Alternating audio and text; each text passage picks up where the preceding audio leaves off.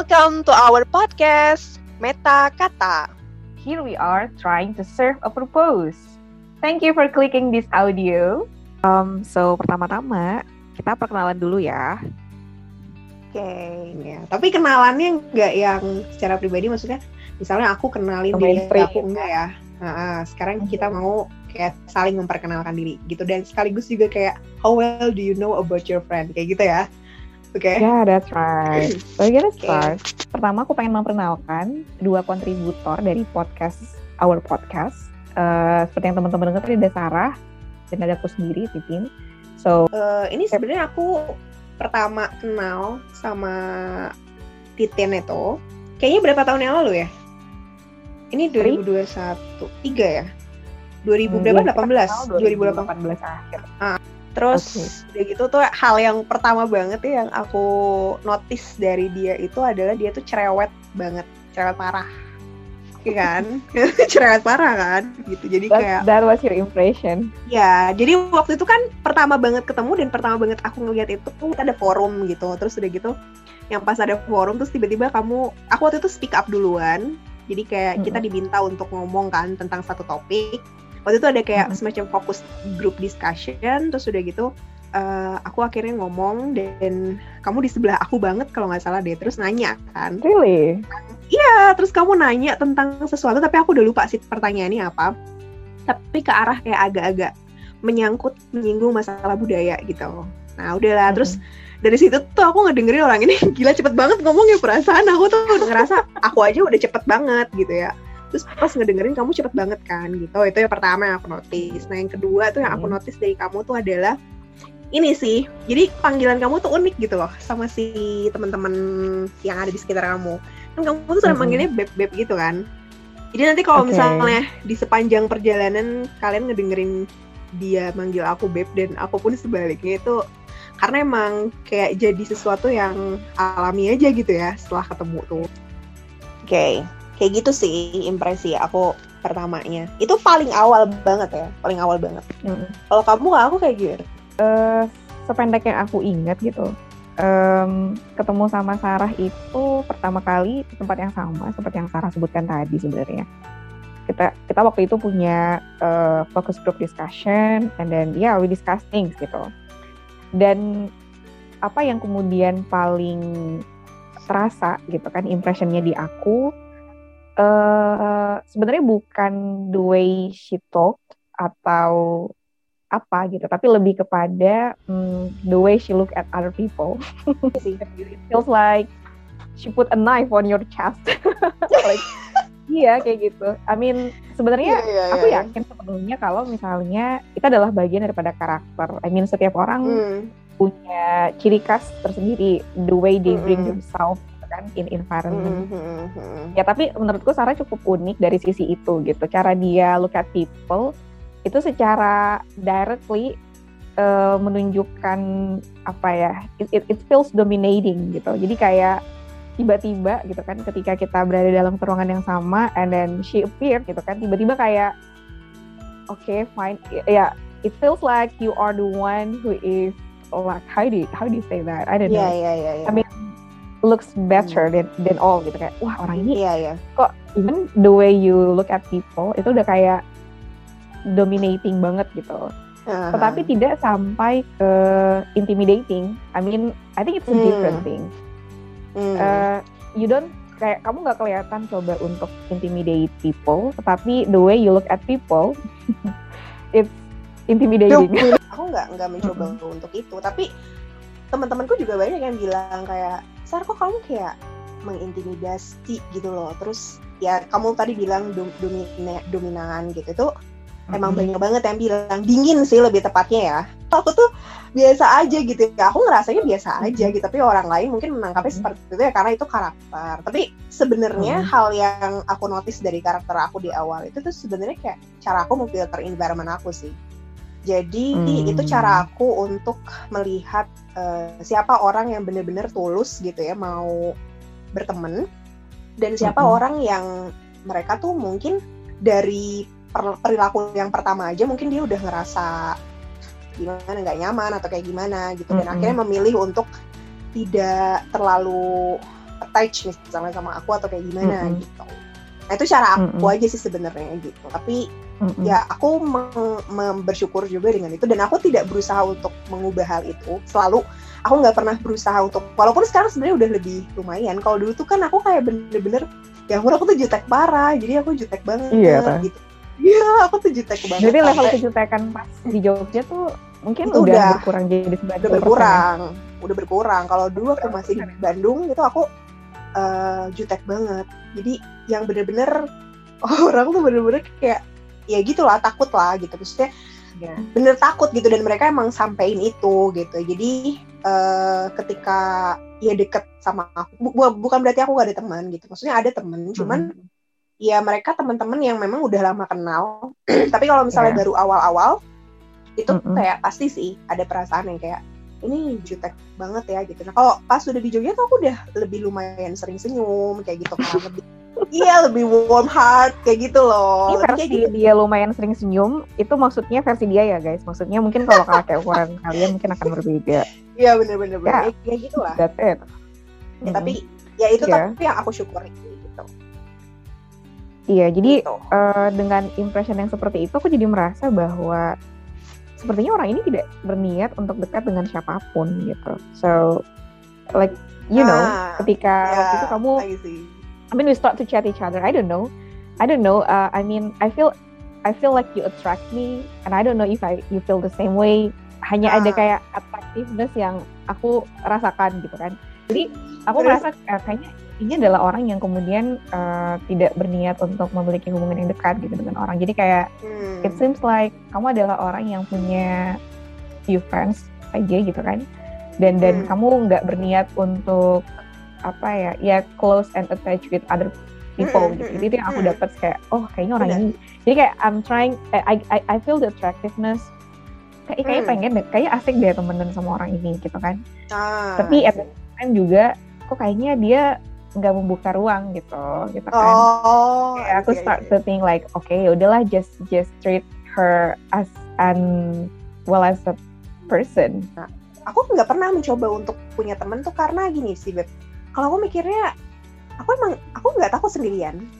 Aku mm-hmm. gak takut sendirian, maksudnya aku tuh punya temen bukan karena aku tuh pengen uh, ditemenin supaya aku gak sendirian, bukan. Tapi karena emang, yeah. kalau aku berteman sama kamu ya karena emang aku sayang sama kamu, karena emang aku peduli, mm-hmm. aku tulus, mm-hmm. kayak gitu. Jadi pertemanan yes, yang emang based it. on trust, based on value lah gitu loh.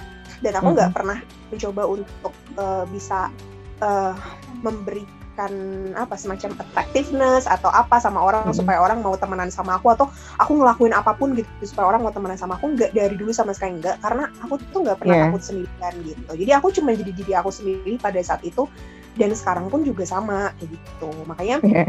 waktu pas sama kamu pun juga ya emang kamu orangnya asyik gitu kan, karena aku ngerasa kayak ini kok warm hearted banget ya, dan kayaknya aku belum pernah deh nemuin temen yang kayak kamu. Dan itu hal yang aku pelajari sih sebenarnya, maksudnya kayak how to um, attach with people, how to mm-hmm.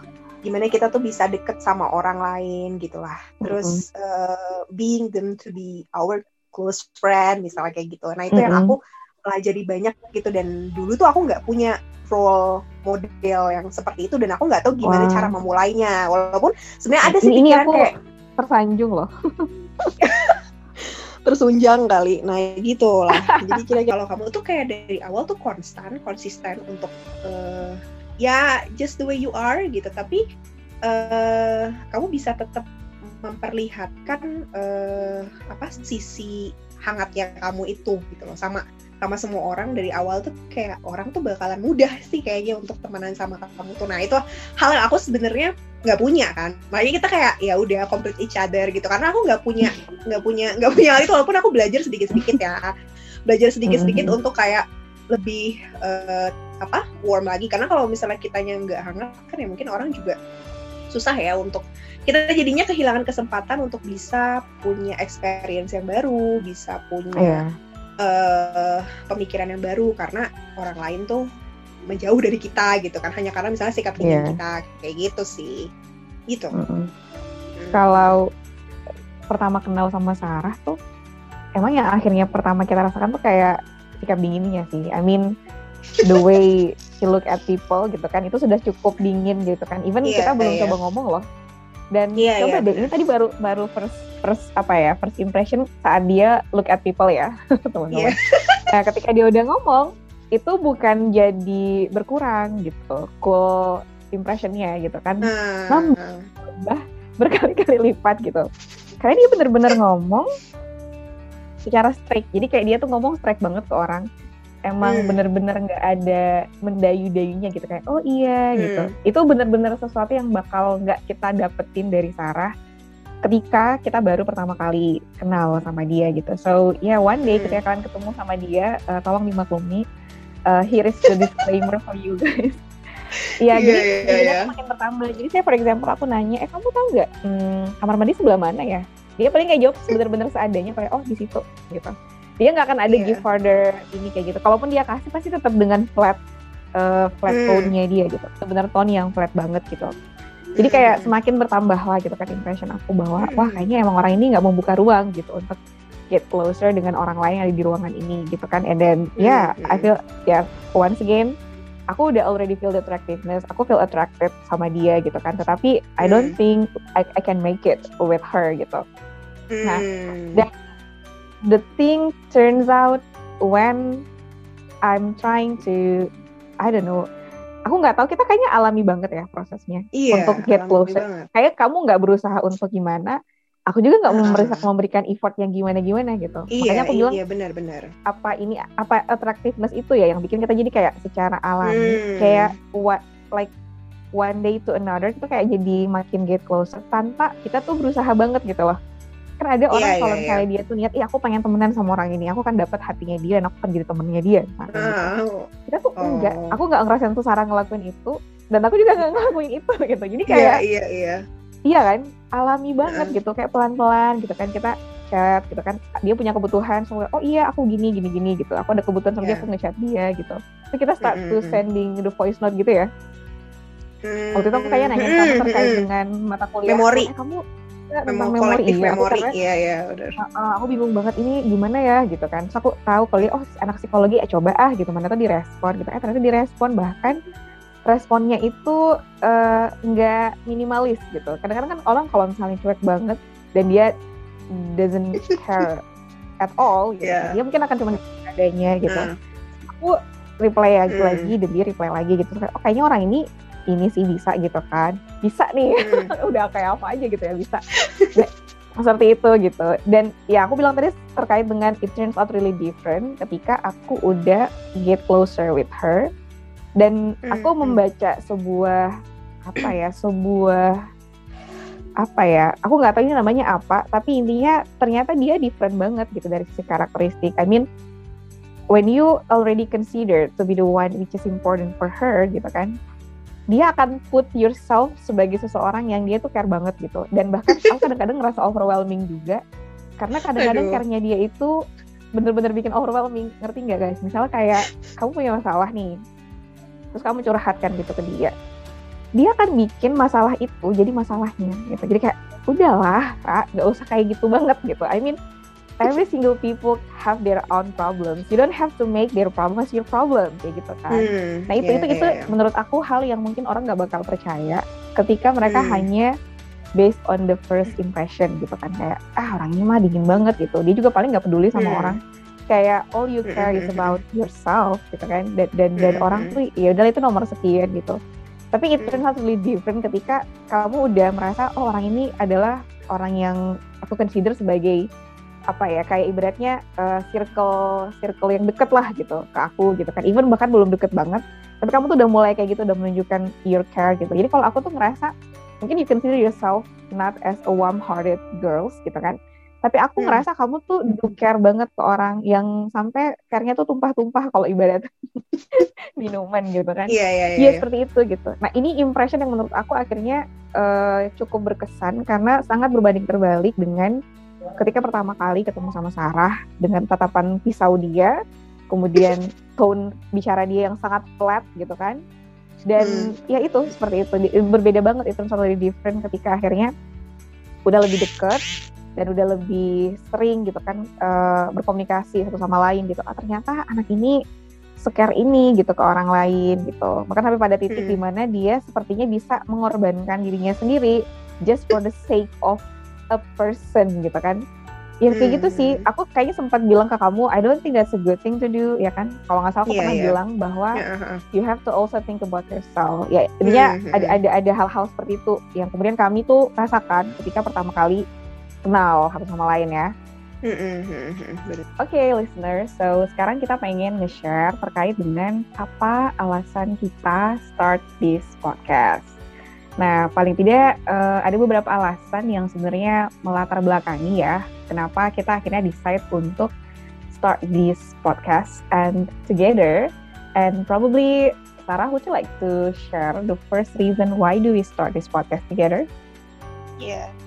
Kalau aku sebenarnya pertama kali sih yang terlintas kenapa pengen bikin podcast itu sebenarnya kayak lebih uh, cara untuk bisa ngikat pikiran juga sih ya. Maksudnya mm-hmm. gini, sometimes kan kita misalnya kayak uh, dapat knowledge dari buku ya, atau misalnya kita kayak baca artikel, kita baca jurnal, atau kita mungkin juga sempat ikutin kajian atau apa kayak gitu-gitu. Dan yeah. ketika Uh, kita ngikutin itu mungkin uh, bagi aku ya, mungkin setiap orang beda, tapi kalau bagi aku pribadi, aku justru bisa lebih dapat banyak hal tuh ketika uh, diskusi lagi gitu. Jadi diskusiin lagi yeah. material yang udah sempet diketahuin dari source yang lain kayak gitu. Even misalnya source-nya dari person atau mungkin source-nya dari Uh, hal yang lain gitu. Mm-hmm. Misalnya kayak nonton gitu YouTube, ya. mm, tiba-tiba kayak mm-hmm. kepikiran sesuatu gitu. Terus itu bias- mm-hmm. biasanya tuh akan lebih nempel dan justru lebih banyak insight-insight baru yang muncul tuh ketika discuss gitu. Karena itu. Tapi sometimes yeah. mungkin ada juga ya orang-orang yang dia cukup kayak baca buku sendiri, terus udah gitu dia meng- mengkontemplasi sendiri apa yang dia baca, terus dia pikirin itu gitu. But I can't gitu loh. Itu kalau aku sih. Kalau kamu? Iya. Yeah. Iya, yeah, so listener, uh, for your information, kita berdua find ourselves kinda extrovert ya. Jadi kalau Sarah tadi bilang, uh, dia lebih bisa untuk gain further understanding gitu kan, dengan cara mendiskusikannya lagi dengan orang lain. Itu sebenarnya adalah, adalah cara kita, secara, apa ya, orang-orang extrovert secara umum, untuk kemudian uh, ya gaining perspektif sih lagi-lagi gitu. Dan mencoba untuk Uh, apa membawa case itu ke dalam ruang diskusi itu membuat uh, perspektifnya tuh lebih stay di dalam uh, kepala gitu kan, so selalu ada manfaat dan selalu ada positive side dari discussing with other people, even bahkan itu adalah hal yang sebenarnya kita sama-sama udah sama-sama tahu dan sama-sama ngerti ya Beb ya. Jadi kita sebenarnya udah tahu nih, aku udah tahu Sarah tuh pendapatnya gini, aku juga gini, tapi ketika misalnya ada like a case gitu kan, and then kita it's okay untuk discuss it once again barangkali gitu kan, ternyata ada hal-hal yang missing dari pandangan kita gitu. Dan karena emang intention kita bikin podcast ini juga kan bukan cuma nanti kita berdua doang kan ibaratnya yang yeah. ngobrol-ngobrol, tapi juga nanti ada orang-orang baru yang mungkin misalnya itu teman-teman kita atau mungkin juga orang-orang yeah. yang belum kenal sama kita, terus kita tiba-tiba undang mereka dan kita sharing tentang thought mereka apa, dari situ kan justru kita bisa belajar hal baru, bisa dapat experience yang baru kayak gitu, dan juga bisa sharing apa yang udah kita punya tuh sama orang lain kayak gitu. Iya betul. Nah itu sekaligus menjelaskan uh, alasan yang kedua sih listener. Uh, hmm. Kita pengen tetap stay as a critical and rational, kalau bahasanya Sarah ya, rational person gitu.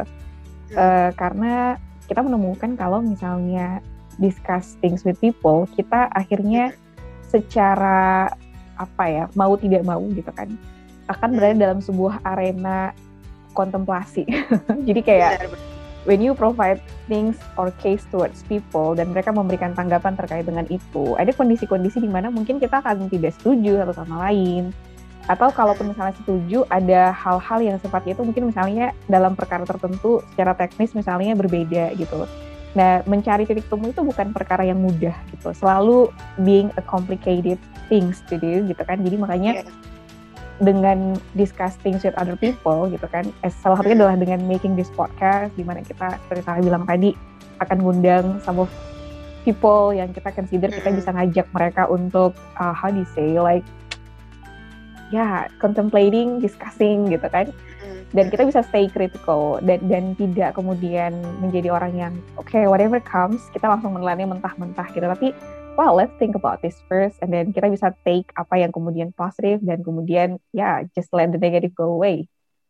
Ya, yeah. Defining ya, kayak yeah. mendefinisikan ulang tentang satu makna, tentang satu value gitu. Karena prinsipnya sebenarnya kita nih mau belajar gitu dan uh, pengen berkembang. Jadi mm. ya segala hal yang mungkin di depan nanti mungkin itu juga akan uh, jadi salah satu kesempatan buat kita untuk terus mengembangkan diri dan termasuk mengembangkan diri dalam hal pikiran gitu. Soalnya kan pikiran yeah. ini yang kayak leading perilaku kita kan kayak gitu. Iya, yeah, benar banget. Gitu ya.